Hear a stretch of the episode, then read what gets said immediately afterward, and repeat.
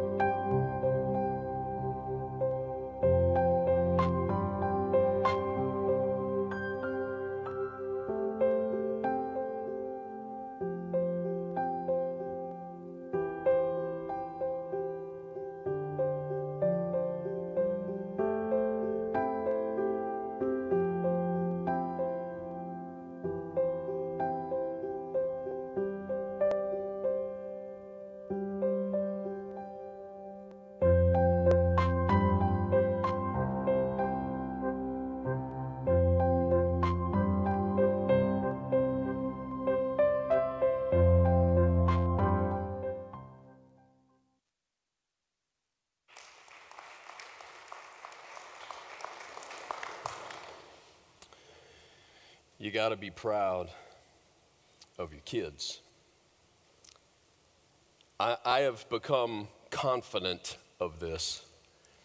If your kids connect within Heart of Life, they will be introduced to a life that gives itself away, a life that serves. And I love that. I mean, are you kidding? 100,000 meals, 247 kids can eat for a year. I mean, being a part of something so much bigger than yourself, being a part of something that so extends beyond just you. At a young age, we want our kids to have a song set in their heart. And it's the song of this series that we're diving into Put Me in Coach. See, I love the fact that even our littlest ones are not just waiting for a day when they grow up. They're saying, I can play today. Put me in, coach. And I want that to be the filter for them regarding the church for the rest of their life. This is who the church is to be. And it has been the description of the church so far in our study of Acts a people that are crazy generous, giving away their lives, a people who are joyful in doing that, a people who are courageous in the mission to which they have been called. However, I don't know if you know this or not, there are no perfect churches this side of heaven. Did you know that? There are no perfect churches this side of heaven. So if you're looking for that one, um, what you're actually wishing for, you need to rethink, all right? Because that's only found one place. So if you're ready to go, that's what you need to ask for, all right?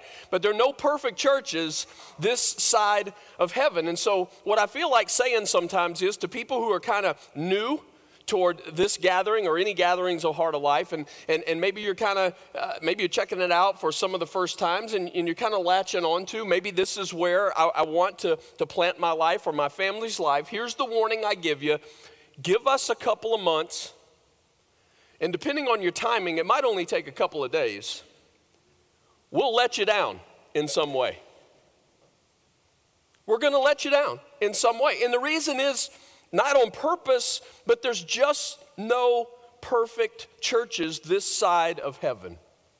Some of those are simple mistakes that can be made along the way, but sometimes it's bigger threats. And that's what I want to talk to you about this morning. I want to talk to you kind of a 30,000 foot view of, a, of a, a couple of places here in Acts where we see some common threats from the inside. Really two common threats that I want to show you today that, that really every church has to deal with. Now, we've already learned about threats from the outside. We have learned that wherever the gospel is proclaimed, there will be people who reject that gospel, but they don't just reject the message, they reject Jesus and therefore the people who are aligned with him. And they will either try to marginalize you or there will be persecution. They even at times seek to destroy. There is a threat from the outside. But today, we're going to deal with two consistent issues that have a way of creeping up from the inside. We left off in chapter 4. So if you want to grab your Bible and head to Acts chapter 4, we're going to read a verse there and then we're going to move into chapter 5. Here's what it says the last part of Acts chapter 4, verse 36. Everybody doing good today? I don't know how you couldn't be doing good after that block of praise that we just got to be in together. That was really cool. Uh, some of you ought to be doing really good too because you were at the, the date night event last night, and that was super cool. So much fun. Um, we so appreciate all the folks who, who worked to make that possible. Um, we're doing that again soon because that was just a blast. Here we go Acts chapter 4, verse 36. Joseph, a Levite from Cyprus, whom the apostles called Barnabas, which means son of encouragement. Do you wish people would look at you and go, let's nickname him encouragement? That's not the name they call some of y'all, right? Barnabas was the son of encouragement. We'll just leave it there, all right? Sold a field he owned and brought the money and put it at the apostles' feet. Wow. Now that kind of shocks us, but it really doesn't shock us because that's the pattern we've been reading so far. These people are crazy generous. Their, their stuff doesn't own them, they own their stuff. And so when they see a need, they meet the need. And everybody's looking at each other going, hey, you got cash? No, I don't have any cash. You, you got cash? No, I don't have any cash. Well, let's sell something and let's meet the need of this person that we love and care for so much. That'd be wild to be a part of that kind of church. So here's what happens turn the page, Acts chapter 5, verse 1. Now, a man named Ananias, together with his wife Sapphira, also sold a piece of property. Right? Everybody's selling property. Barnabas sells the property. Now, Ananias and Sapphira are selling the property. With his wife's full knowledge, he kept back part of the money for himself, but brought the rest and put it at the apostles' feet. Then Peter said, Ananias, how is it that Satan has so filled your heart that you've lied to the Holy Spirit and kept for yourself some of the money you received for the land? Didn't it belong to you before it was sold? And after it was sold, wasn't the money at your disposal? What made you think of doing such a thing? You have not lied just to human beings, but to God. When Ananias heard this, he fell down and what? Died. And great fear seized all who heard what had happened. Then some young men came forward, wrapped up his body, carried him out, and buried him. About three hours later, his wife came in, not knowing what had happened. Peter asked her, Tell me, is this the price you and Ananias got for the land?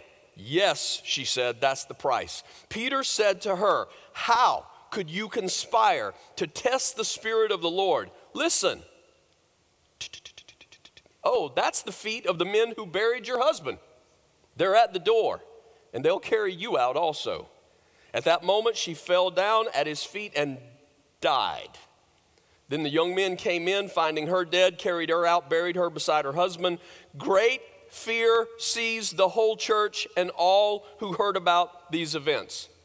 You think? When people start dropping because God's taken them out for their sin, I would say fear might be an appropriate word that would be attached to that.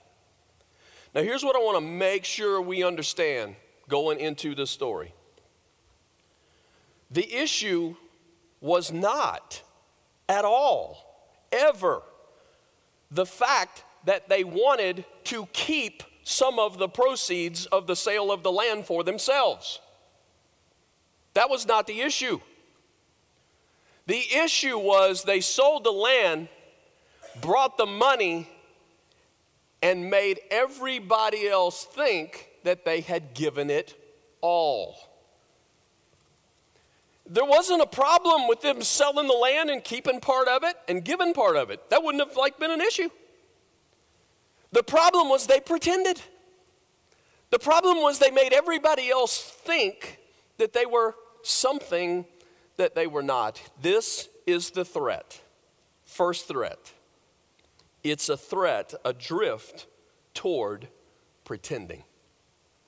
And every church deals with this threat a threat toward pretending. The word that we use is a word that even our culture tends to use in regards to the church. It's the word hypocrite, hypocrisy. What does that word mean? It means pretending. And in its simplest form of the word, it means to wear a mask. And it was the whole idea of like a people who were in a drama and how they put on a mask and pretend to be something that they're not. That's where the word that's where the word really comes from. I actually thought about like coming out at the beginning today and like just using a mask and talking for a while. But it'd be really hot and nasty and it'd probably freak you out anyway. So uh, that's the picture though. It's, it's somebody pretending to be something. They're pretending to be more like Jesus than we really are. We're pretending to look more mature than we really are. We, we seek the praise that other people get for being at that level, and so we want to pretend like we're at that level. It's pretending to have virtuous character, that you have such morals or beliefs or principles when you really don't possess those things. Now, here's what's wild I mean, it's almost like in our culture, you're taught to fake it. In a business world, whatever setting you're in, you just fake it. You got to pretend like you got it. God don't play that game. And if there's ever a story in Scripture that proves that to you, this ought to be the one. He doesn't play the pretend game, He doesn't play the hypocrite game. And so I want to show you quickly two, I think, primary ways that people start to walk into hypocrisy. You don't have to, but people do. And so, why is it that people start to walk in this threat of pretending? Here's the first one we forget what the gospel teaches about our relationship with Jesus. We forget it. Now, come on, what have we learned in Acts so far? God will show up where you are, and then He will tell you what? The truth about you. Now, when God tells you the truth about you, He meets you where you are and then tells you the truth about you. You understand, for none of us was that good news in the, in the sense of what, what's the truth about us? We are sinners, we are sinful people. We have rebelled against God. That's the truth. He meets us where we are, He tells us the truth. That should translate into an understanding that it's okay not to be okay. Because the truth God told me about me is I'm not okay. I got some stuff that needs to change. I got some stuff that needs to grow. And so it's okay for me to know that I'm not yet okay. One day I'll be okay, but not yet, not now. And so what happens is you, suddenly you got in this story, they are copying an action, selling the field, bringing the money, but the heart behind it, the belief, is not there in the gospel. And I'm saying we tend to do the same thing. We act like the gospel's not true when we start pretending. When we fake it, We're not believing this. We're still in process. God's still working on us.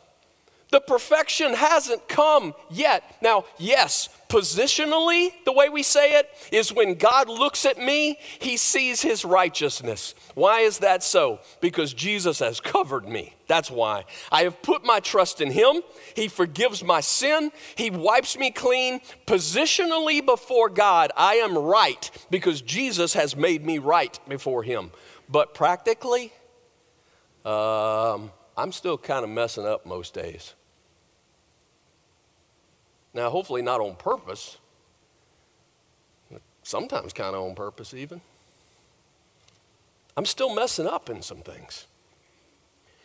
There's a word in the church world, it's called, you'll hear this, so I want to tell you what it's called sanctification. And it is describing what the Holy Spirit is doing in your life. Now, we've already discovered when you, when you put your trust in Jesus, He comes to live within you. Holy Spirit's presence is in you, and He's working. He's working. He's the one that you're marching along, and like you did that thing, and you're like, oh, that, that ain't right. That's Him. He's talking. It's like, that's not what Jesus would have done there. What would Jesus do there? And so He, he carves that stuff within you, and he's, he's shaping your life to be like Him. But when you forget, that you are a sinner in need of grace. And when you forget that you are in this process of sanctification, you will turn your back on the very freeing reality that God has already outed you at the cross. God already called you out at the cross. He said, This is because of our wrong, our sin. That's the truth about us. And when you forget that, then you'll start pretending and you'll start playing the game of whatever church you're in. What if Ananias and Sapphira would have simply said, We sold this field and we're bringing the money.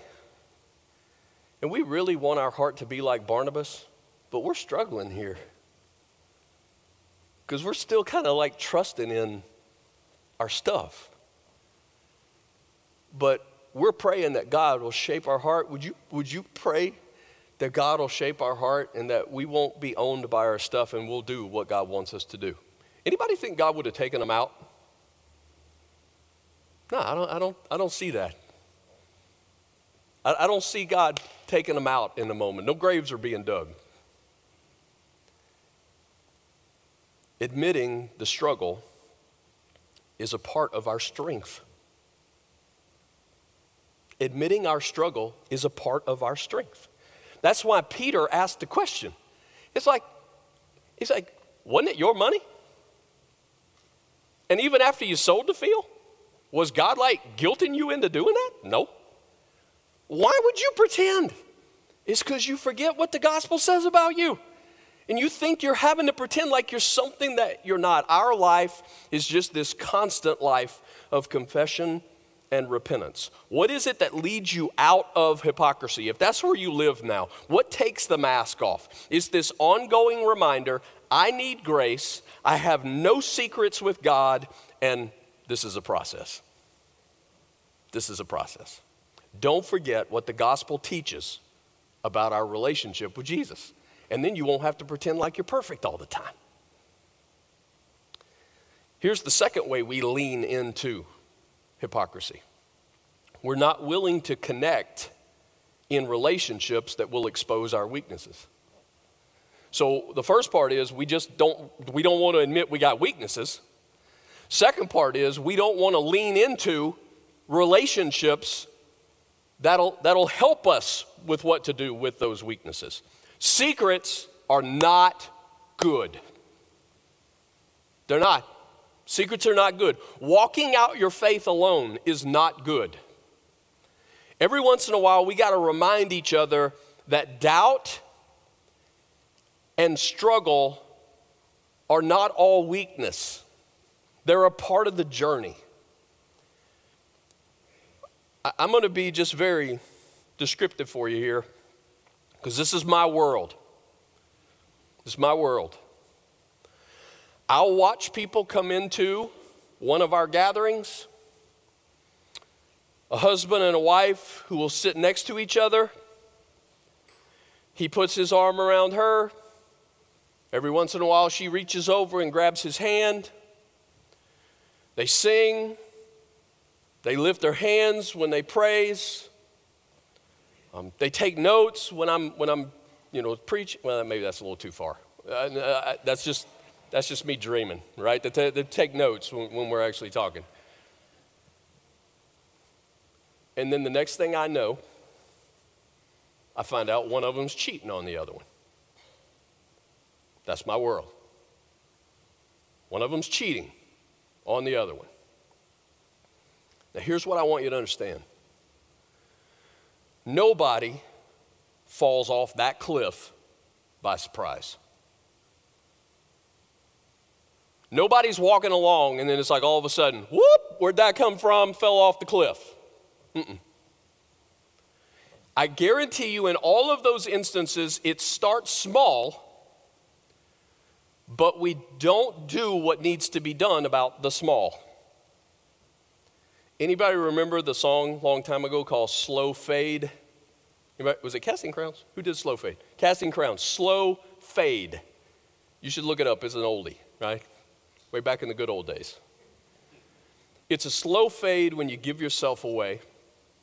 It's a slow fade when black and white are turned to gray. And thoughts invade, choices are made, a price will be paid. And there's a phrase in there that goes like this People never crumble in a day. Daddies never crumble in a day. Families never crumble in a day. Now, he's a lot more creative to say what I'm trying to say. You don't fall off the cliff in a day. It happens slowly when small things take place and then we don't do what we need to do about them. So, we tend not to address those issues early. You need relationships where you can honestly be able to say, things are not good at my house right now. And you got some people who know what that means, lean into your life and go, okay, how do we need to fight then for your house right now? What do we need to do? And that could take on any number of different directions and levels. You need to have somebody that, that you can say, God feels distant to me right now. And they don't look at you like you're the only person on the planet who's ever said that. They go, okay, what do we need to do so that you know you're not alone? The truth is, He's with you. How do we walk this out, though? And they do what needs to be done. You need somebody that you can say, somebody's, you know, somebody's flirting with me at work, and I, I don't want to like it, but I kind of do. It's like, all right, what do we need to do? Now, Jeff, people don't do that, man, because that's that is that's really difficult.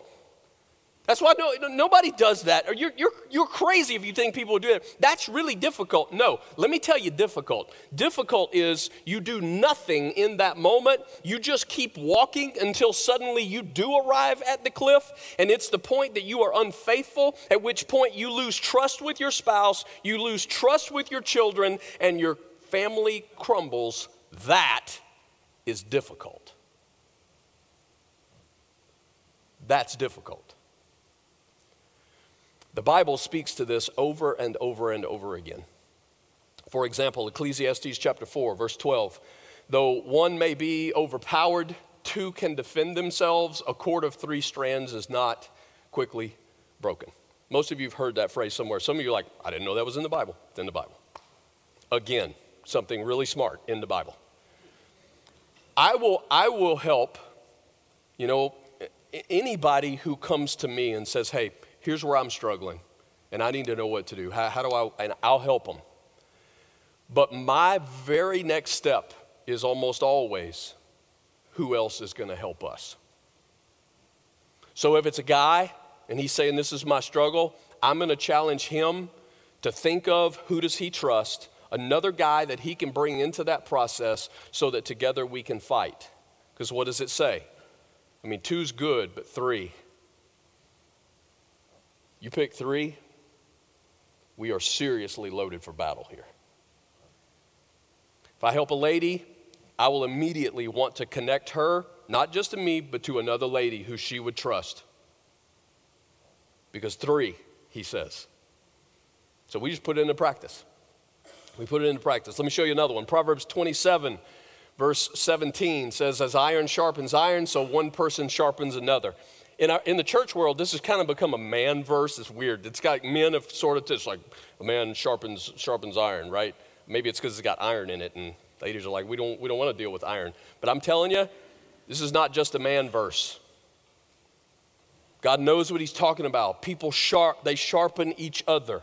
Let me give you one more. Hebrews chapter 3, verse 13. But encourage one another daily, as long as it is called today, so that none of you may be hardened by sin's deceitfulness. You need some people who will tell me the truth about me.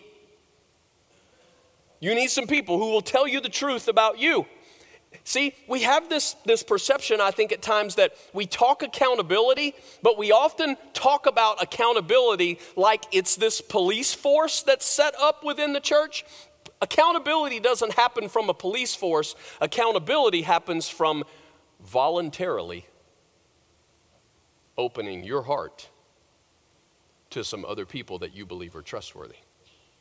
We can't put together a police force here to hold each other accountable. It happens when you know you need it and you shape the force in your life. Oh, Jeff, there was this time I trusted somebody and I told them something.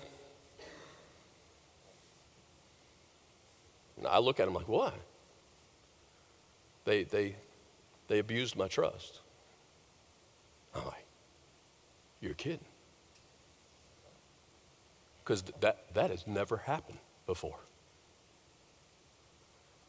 Isn't it crazy sometimes the barriers we set up for ourselves? I mean, really? Okay. One time you trusted in somebody and they weren't trustworthy.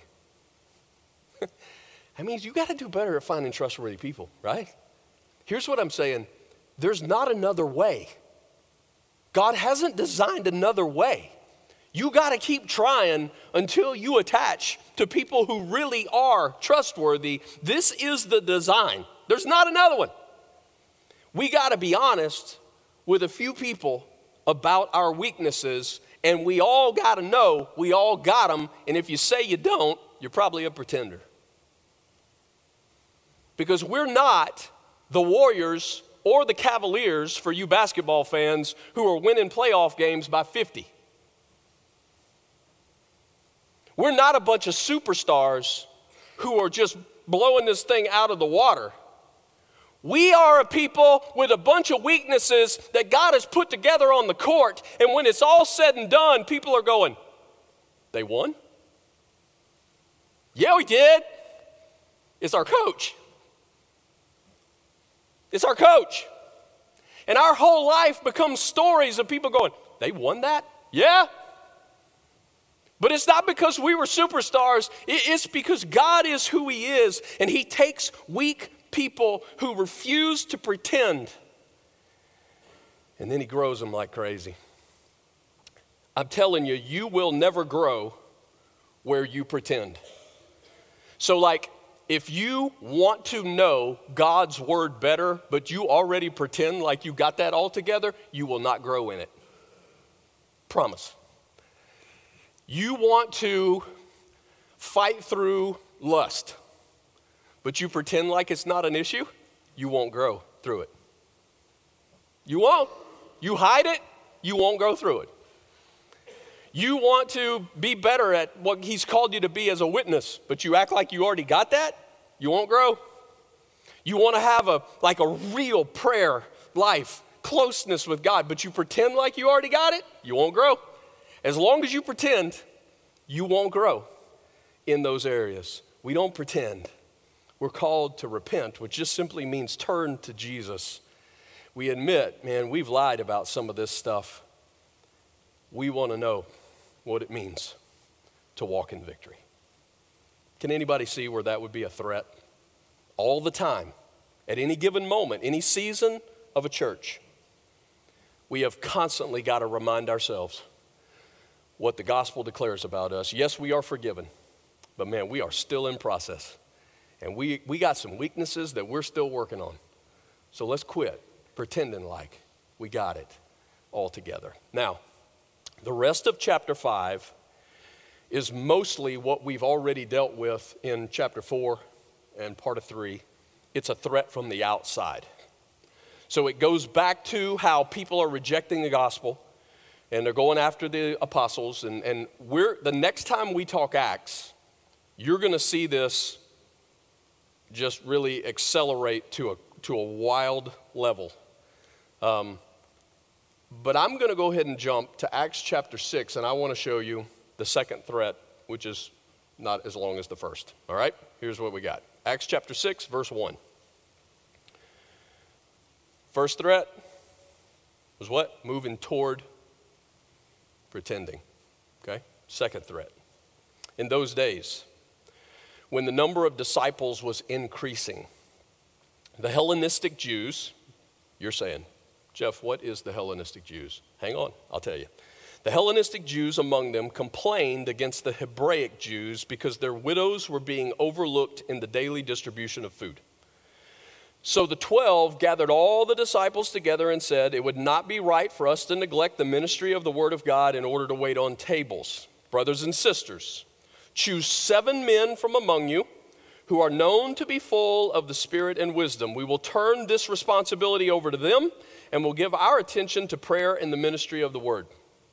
The proposal pleased the whole group.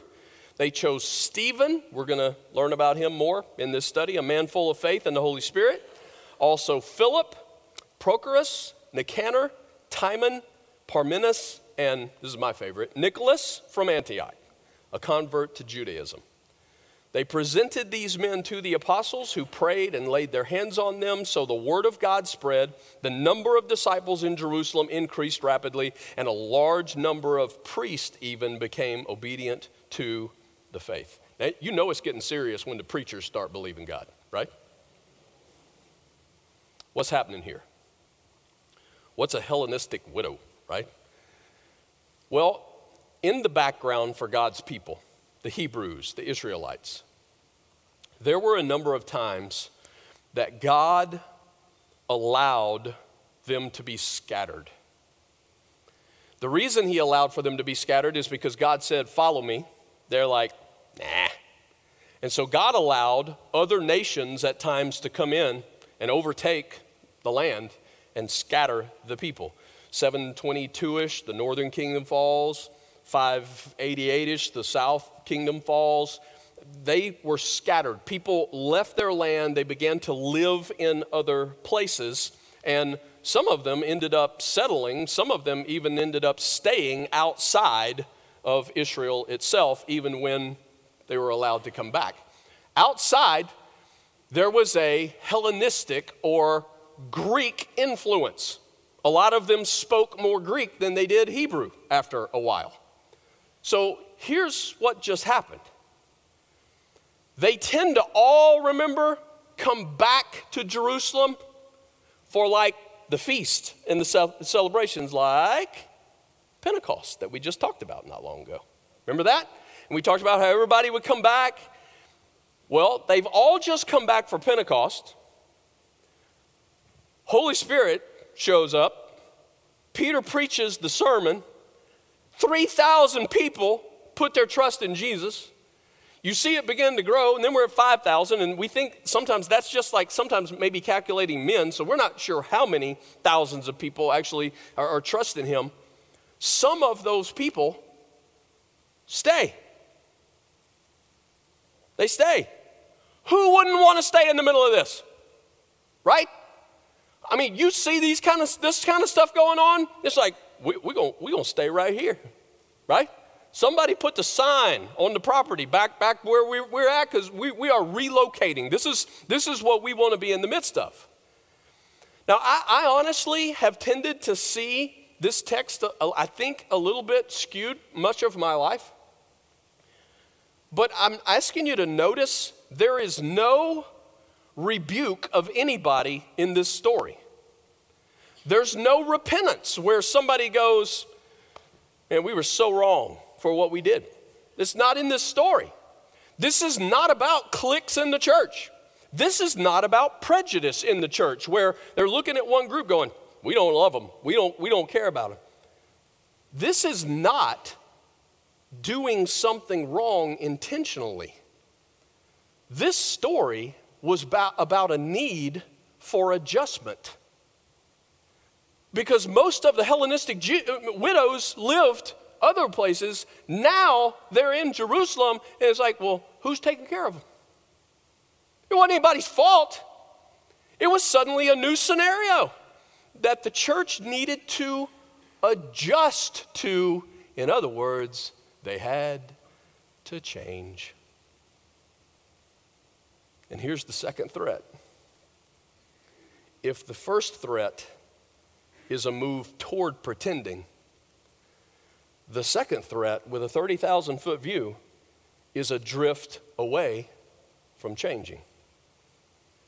Some drift toward pretending, then sometimes it's a drift away from changing. It's an unwillingness to make adjustments for the sake of making disciples in a more effective way. You understand that we will always, as a church, be confronted with the need for adjustments, the need for change. This was an issue of widows being cared for. The church is never static. We are, we are always growing, we are always developing. That's because we're dealing with both a living organism the church, and an organization part to that. And, and, that means you're just always looking at things and what needs to be adjusted along the way to meet the needs of people who are there and to accomplish the mission that you're called to. No, the church doesn't change for the sake of change, but she does at times have to modify how she operates in order to make disciples in a more effective way. The problem is, church people Church people have pets. And they're not dogs, and they're not cats. They're cows. We, we call them sacred cows.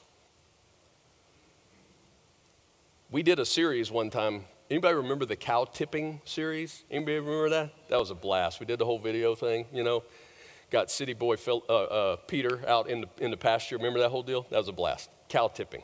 This is what we were talking about. How does this happen? How does this happen? I'm, I'm going to tell you how I think it happens.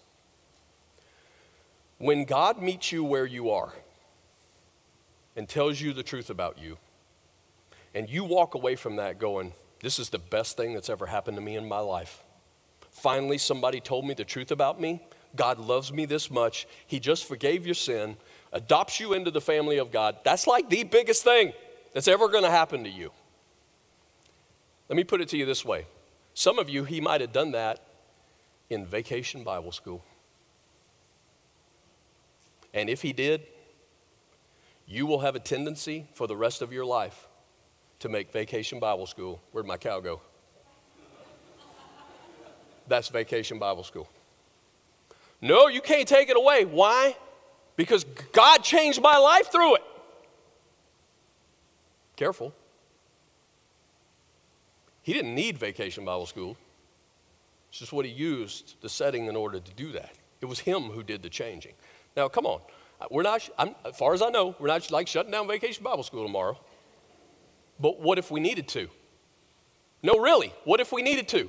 And this is the moment that anybody that's their sacred cow, man, they squirm. It's like squirming in your seat. We, we should never do that. Really? Be careful.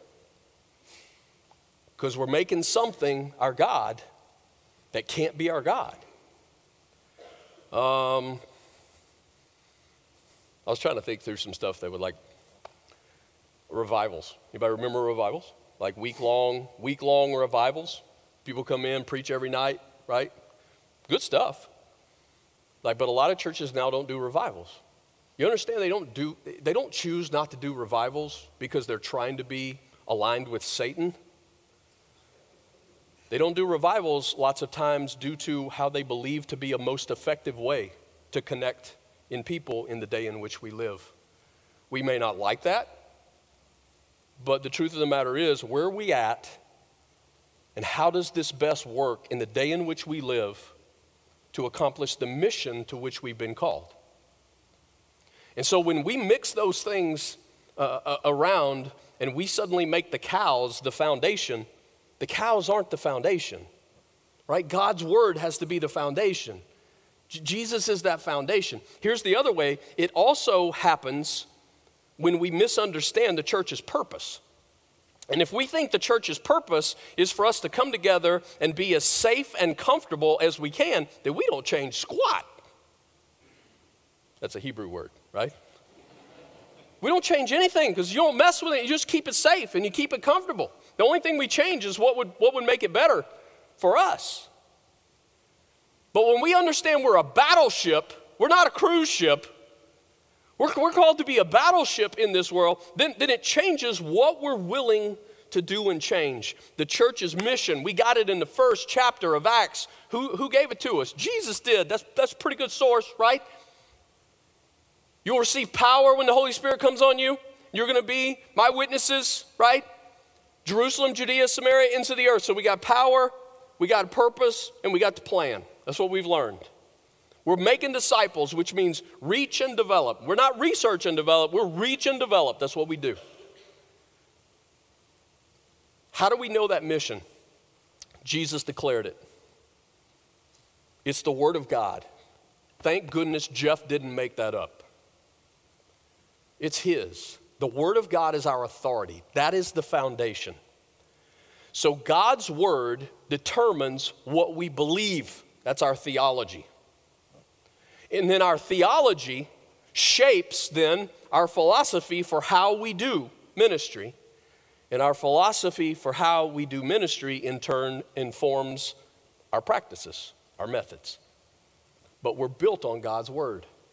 Sometimes I would describe it like this every once in a while at your house, the furniture moves around. Right?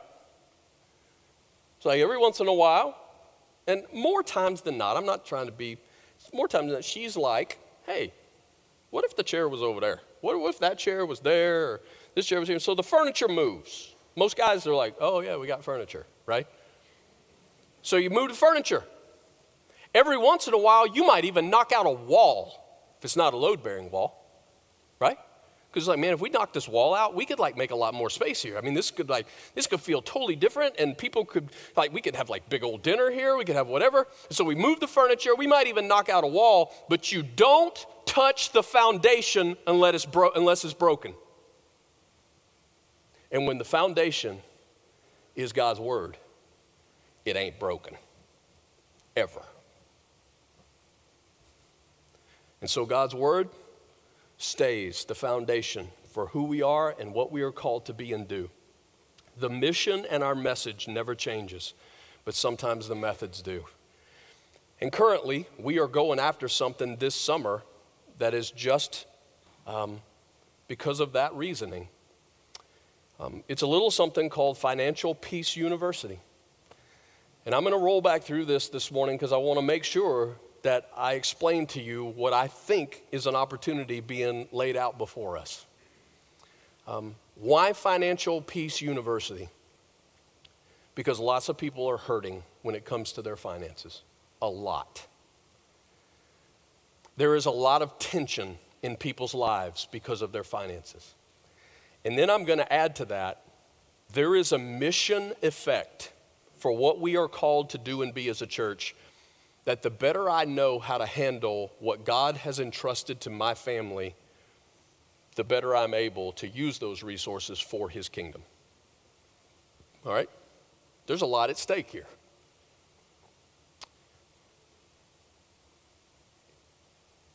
Man, if, if more of us could get out of debt, and I, I would use the word slavery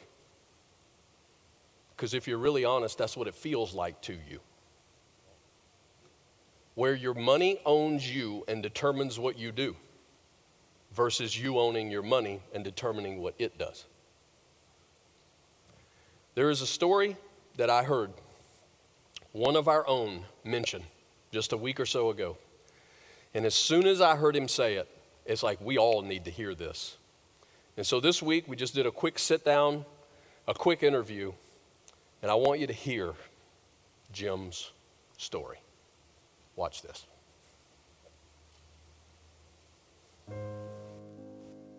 My name is Jim Bagby. I go to the Garden City campus. Uh, for you that go to Lee Summit or Adrian uh, High. Um, I thought I'd tell a little bit about myself. I've been in the construction business. It's going to be my 40th year of doing uh, drywall. I've run my own business for the last past 32 years, and uh, and uh, done quite well at times. Uh, in 2007, things changed for us drastically. Um, the crash hit the housing industry. I went from doing 60 to 70 new homes a year to doing one.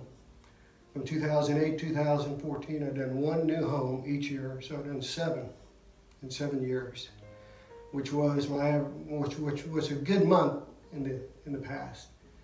And so, needless to say, our income dropped. It dropped by 80 percent. Uh, so we're now living off 20 percent of what we used to, and uh, as we were struggling through that, I got to watch other people that I knew well uh, lose their homes, uh, uh, go through divorces because of the financial stress. Um, the uh, good friend that I knew well, who's a carpenter, even took his own life because of it, the stresses of it.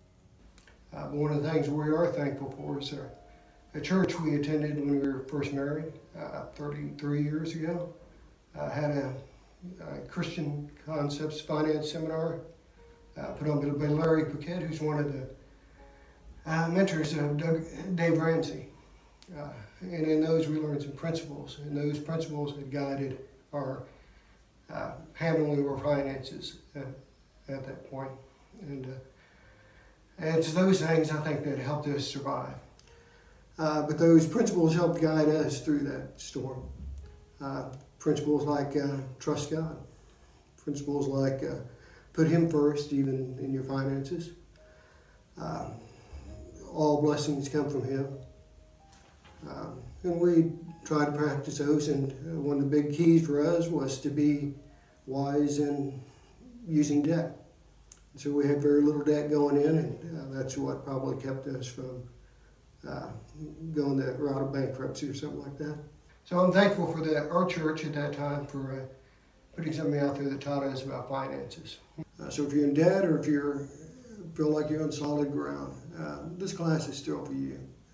It will give you uh, wisdom in handling your money. It will give you freedom uh, to be able to use your money the way God directs you. And that's really what we all want, is to be able to respond when God asks us to respond. So head out to the Eye Center and get signed up today.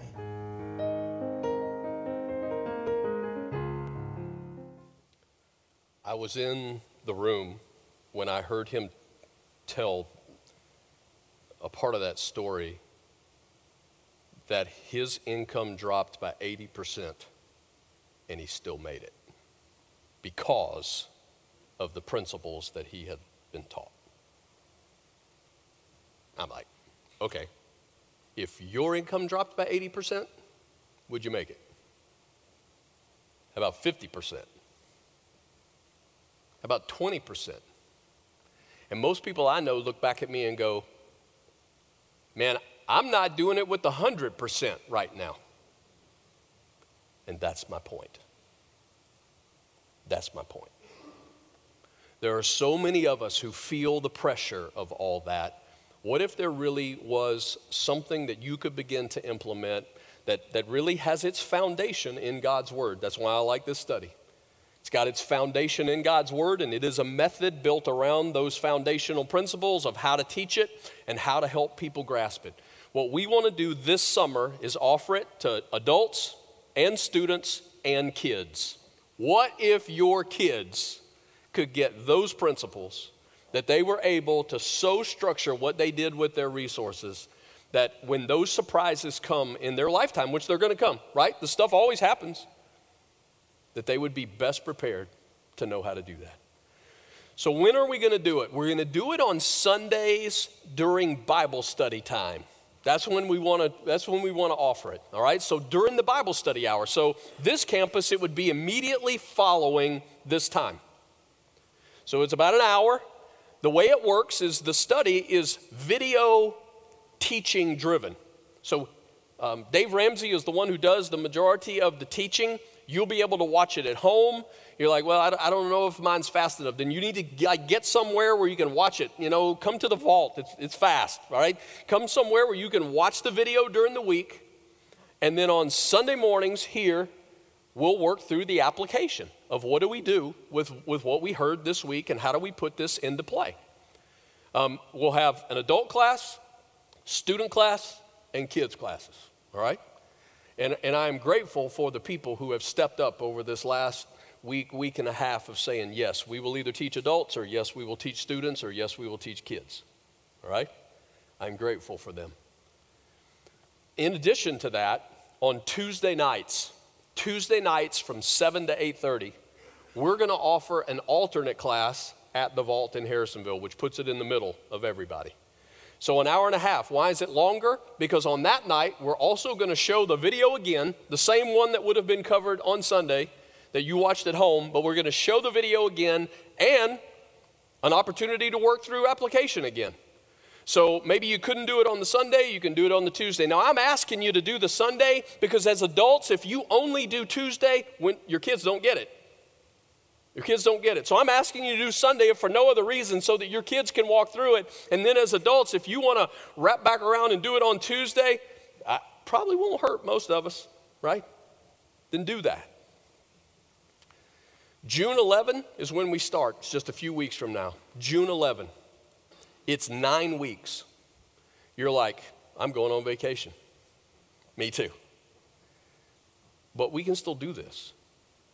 And at some point, we just, there's, for some of you, there's not nine weeks ever in a row that you don't miss. So you're going to miss one. You got the videos, you're able to keep up that way. You got some alternate times. We'll even help you catch up if you need to do that. I'm saying don't let the fact that you're going to go on a vacation some week in the summer or on a mission trip, don't let that be the reason. Don't let it be the reason. Um, my family is going to help. We're probably going to, the only one I can actually attend is the Adrian one because of my schedule. I speak here and then I go to Lee Summit and then Adrian at night. So I can attend the one at Adrian. But my family is also going to combine with some other folks to help teach the kids there. So we're going to rotate and teach kids there. And on the night we teach kids there, then we're going to go to the Tuesday one. I'm saying it, will work. It'll work. However, you end up wanting to do that. We, we really, with multiple campuses, we can do that. The cost is 100 bucks. And this week, I got past the point of like being bothered by that. Because I was. I was just like 100 bucks, and I hate to ask people to do that because you know how people respond to, to the whole money thing, and it's like, are you kidding me? For a people who struggle financially, and for a shot that at 100 bucks, there could be some principles by somebody who has proven this over years and years and years of time. Here's a professional organization that does this for their living and then uses those resources to multiply that and, and make it continue to expand. Why would we not buy into that? It's 100 bucks. I'm sort of at the point where it's like if you had, and this is just my advice, it's not Dave Ramsey's, all right? So don't, don't quote me. But my advice would almost be like, it's like, Jeff, I don't know if we have it, man. We might have like a $100 credit left to our name. I would probably recommend you use the $100 credit to take this class. Because if you're in that spot, you need some principles. And you're probably not going to take that $100 credit and dig out in any other way. Use it.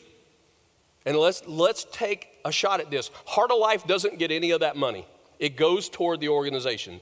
All right? We're saying 100 bucks per household, which means Heart of Life is paying for your kids and your students because that's separate material. We're going to pay for it. So that 100 bucks per household. So no, that doesn't count your third cousin who lives in the next town, your household, all right? Come on, don't do that stuff. Some, it's like, well, why can't we just buy one pack and everybody watch it? Because it's illegal. I'm sure God would bless that. You think? If we as a church went to our knees and said, God, please help us to get healthy financially, and we're going to pirate all the material. right? After the story we read today? Seriously? it's, it's somebody's business. It's like, let's respect that. This is our problem. You know what I'm saying? It's our problem with money. It's like we, we, we don't have any, and so we're always trying to figure out. And here's some good news. If you're already a Financial Peace University member, which means some of you have done this perhaps before, if you're already a member for 50 bucks, you can renew that membership, which means you get a brand new book, access to the new videos, the whole deal for 50 bucks. All right? That, that's kind of a good deal to be able to be up to date and to be able to march through it. Um, it's like, that's, that's pretty reasonable to get healthy. That's pretty reasonable to really um, be able to take some steps um, that perhaps we could be well. Here's the action. The two action points today one, we need some of you to um, help us in the nursery. That's the only thing we don't have fully filled. We need some people who will help us in the nursery. So if you're already um, on board with the nursery system around here, which means you've already had, you know, that's background checks, and we don't just like let anybody into nursery, right? There's a system, there's a process, background checks, a lot of stuff. So if you're already in that, let us know. Maybe you'd be willing to serve in one place and go to it in another. That's kind of like what my family's going to do. Um, or maybe you've been thinking, I need to serve in the nursery, and you like been at that a while. It's like, well, get on board. We'll take you through the process, do the background checks, we'll get it done. All right? We need some folks who will help us with nursery. You might could even do it one week and let somebody else do it the other week. We, we just would need nine folks to cover that here. You know, nine, actually, we need two in each, but you understand what I'm saying. You do one week. Second point of action is we need you to sign up. So I'm asking you if you're going to do it to not keep walking out the door every week and not sign up. We need you to sign up so we know what we're working with. And so we know kind of how to plan for that. We, we will have to order some material. If you, even if you can't pay for it today, get on the list. So out those doors when you leave, there's a table out there. Um, is Darlis going to be at the table? Why wouldn't you want to go to that table? All right, Darlis will be at the table. At least go by, see Darlis, get your name on the list. Even if you can't pay today, get on the list. But if you can, go ahead. Um, you can you can pay online. Um, you, you will take a check. It's like, oh, a check. Yes, we'll take a check. Um, and there's this thing called cash. We will take that too. Um, well, however you want to do it. If you can't do it today, get on the list though, so we know what we're going to need to order and we know how to start to walk through those things. Why?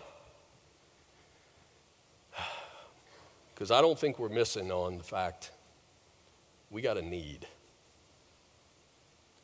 we got some stuff that's broken and we got a need. So we're going to try something different this summer to say, let's fix it. Let's do our best to see God fix that. I'll pray. We'll sing.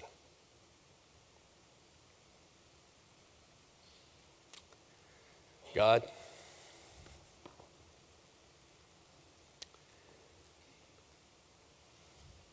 I don't think we're missing this thing. There are lots of folks who are hurting in this particular area. And I thank you for a place where we don't have to pretend. Um, I, I, thank you that it, it, this really is a safe place for us to be able to acknowledge some of those things together um, and to be able to work toward the kind of freedom that you really intend for your kids to live in. So, God, would you protect us from the drift toward pretending? Would you protect us from the drift away from making a change, making an adjustment that would allow us to go after what would make us healthy? God, I'm asking that your church could be blessed. I'm asking that families here could be blessed. God, it's worth it to do the difficult stuff for your great name. We praise you now in the name of Jesus. Amen. As we stand together, we're going to sing.